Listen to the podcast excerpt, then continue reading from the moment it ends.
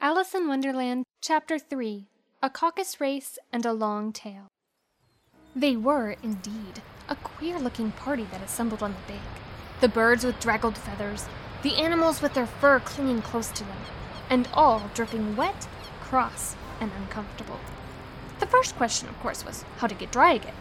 They had a consultation about this, and after a few minutes it seemed quite natural to Alice to find herself talking familiarly with them, as if she had known them all her life.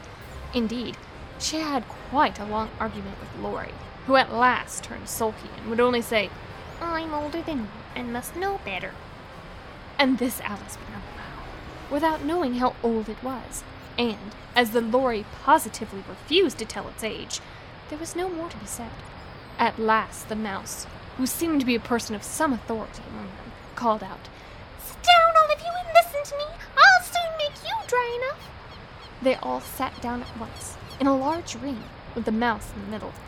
Alice kept her eyes anxiously fixed on it, for she felt sure she would catch a bad cold if she did not get dry very soon. Ahem! said the mouse with an important air. Are you all ready? This is the driest thing I know. Silence all around, if you please. William the Conqueror, whose cause was favored by the Pope, was soon submitted to by the English, who wanted leaders, and had been of late much accustomed to usurpation and conquest. Edwin and Morcar, the Earls of Mercia and Northumbria. Ah, said Lory with a shiver. I beg your pardon. Said the mouse, frowning but very politely. Did you speak? Not I, said the Lory hastily. I thought you did. Said the mouse. I proceed. Edwin and Morcar, the Earls of Mercia and Northumbria, declared for him and even Stigand, the patriotic Archbishop of Canterbury, found it advisable. Found what?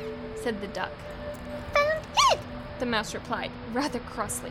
Of course you know what it means. I know what it means well enough when I find a thing, said the duck. It's generally a frog or a worm. The question is, what did the Archbishop find? The mouse did not notice this question, but hurriedly went on. Found it advisable to go with Edgar Atheling to meet William and offer him the crown. William's conduct at first was moderate, but the insolence of his Normans. How are you getting on now, my dear?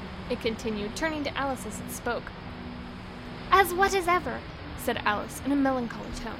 It doesn't seem to dry me at all. In that case, said the dodo, solemnly rising to his feet, I move that the meeting adjourn for the immediate adoption of more energetic remedies. Speak English, said the eaglet. I don't know the meaning of half these long words, and what's more, I don't believe you do either. And the eaglet bent down its head to hide a smile. Some of the other birds tittered audibly. What I was going to say, said the dodo in an offended tone, was that the best thing to get us dry would be a caucus race. What is a caucus race? said Alice. Not that she much wanted to know, but the dodo had paused as if it thought that somebody ought to speak, and no one else seemed inclined to say anything. Why, said the dodo, the best way to explain it is to do it. And as you might like to try the thing yourself, some winter day, I will tell you how the dodo managed it. First, it marked out a race course, in a sort of circle. The exact shape doesn't matter, it said, and then all the party were placed along the course here and there. There was no one, two, three, and away, but they began running when they liked and left off when they liked, so that it was not easy to know when the race was over. However, when they had been running half an hour or so, and were quite dry the dodo suddenly called out, The race is over! And they all crowded around it, panting and asking, But who has won?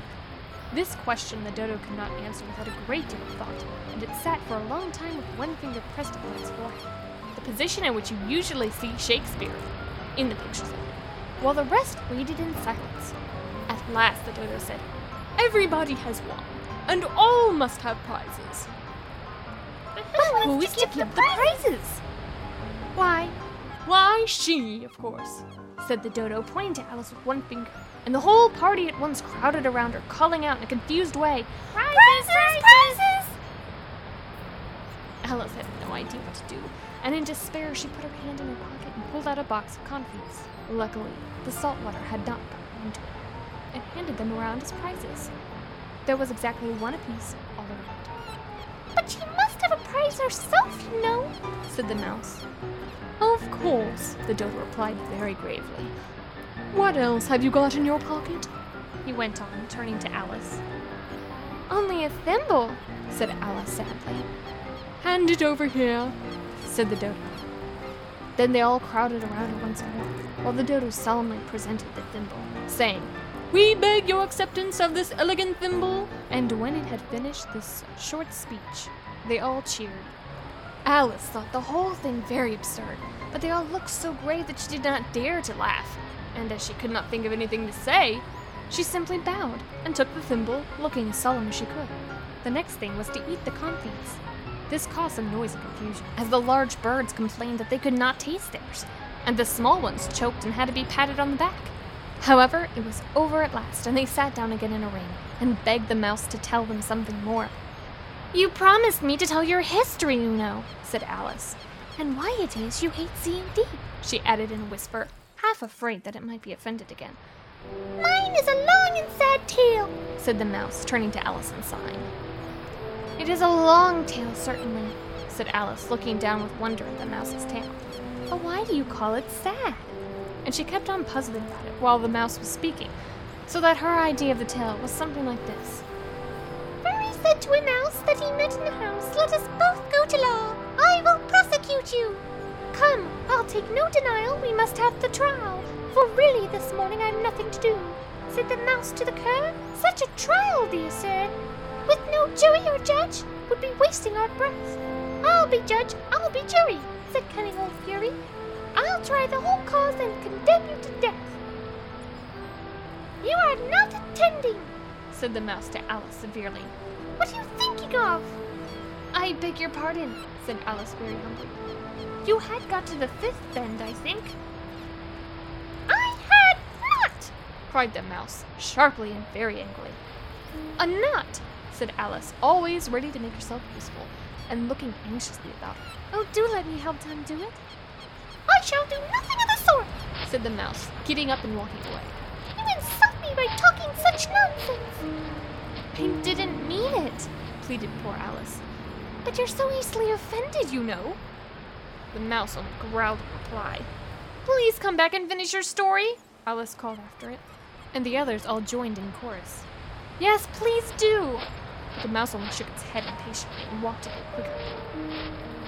What a pity I couldn't stay, sighed the Lory, as soon as it was quite out of sight, and an old crab took the opportunity of saying to her daughter, Ah, oh, my dear, let this be a lesson to you, never to lose your temper.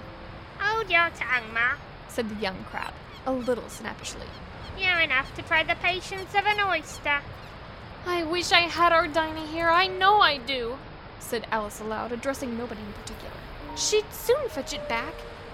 And who is Dinah, if I might venture to ask the question? said the Lory. Alice replied eagerly, for she was always ready to talk about her pet. Dinah's our cat, and she's such a capital one for catching mice you can't think. And oh, I wish you could see her after the birds. Why, she'll eat a little bird as soon as look at it.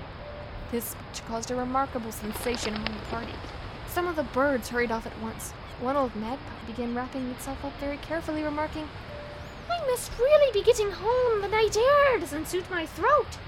And a canary called out, in a trembling voice to its children, Come away, my dears. It's high time you were all in bed. On various pretexts, they all moved off, and Alice was soon alone. I wish I hadn't mentioned Dinah, she said to herself in a melancholy tone. Nobody seems to like her down here, and I'm sure she's the best cat in the world. Oh, my dear Dinah, I wonder if I shall ever see you any more. And here poor Alice began to cry again, for she felt very lonely and low spirited. In a little while, however, she again heard a little pattering of footsteps in the distance. She looked up eagerly, half hoping that the mouse had changed his mind and was coming back to finish the story. Alice in Wonderland has been read by April Sadowski. Alice in Wonderland is a production of Nother Audio. Visit us online at www.nother.us for Out of This World audio.